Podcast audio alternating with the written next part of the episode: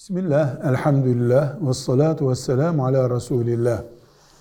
Kaza etmek, yani şimdi olmadıysa vaktinde, daha sonra onu vaktinde yapılmayanın yerini doldurmak için yapılan ibadete kaza diyoruz.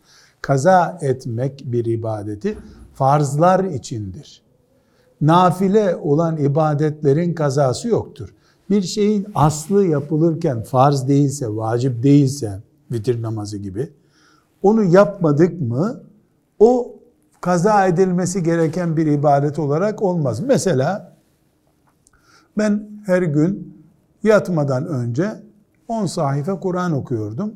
Bu nafile bir ibadettir. Farz değil, vacip değil.